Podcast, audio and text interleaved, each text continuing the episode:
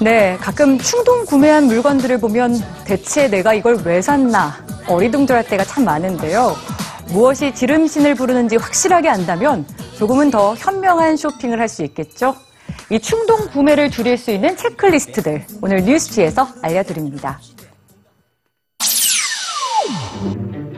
살지 말지 망설일 때 뇌는 끊임없이 저울질을 합니다. 상품을 샀을 때 느낄 만족감과 지출을 했을 때 느낄 손해 사이의 저울질이죠.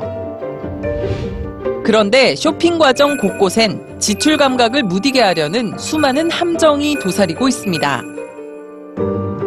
제품을 살 생각이 없었던 사람들의 87%가 갑자기 제품을 사겠다고 마음을 바꾼 이유. 제품을 반복해서 보여준 결과였습니다. 반복해서 보는 동안 뇌는 저울질을 멈춥니다.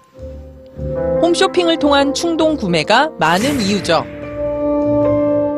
배가 고플 때 쇼핑을 하면 충동 구매의 위험이 높아집니다.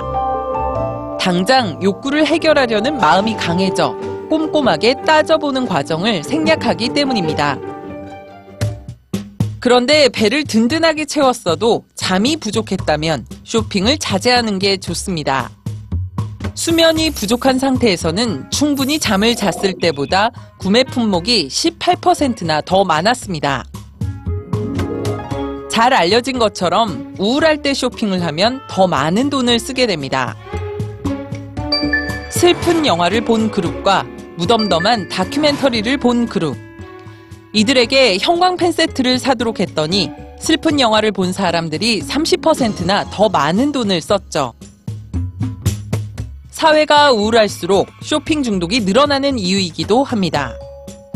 스트레스로 인한 충동 구매를 피한다면 쇼핑은 정신 건강과 신체 건강에 많은 도움이 되기도 합니다.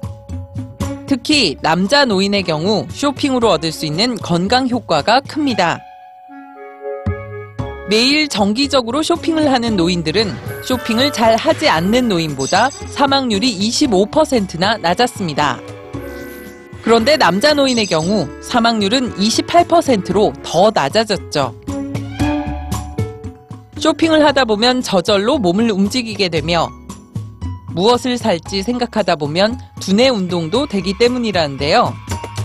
또 많은 사람들 사이에 있다 보면 외로운 감정도 줄어든다고 합니다. 그러나 기억해야 할 것이 있습니다.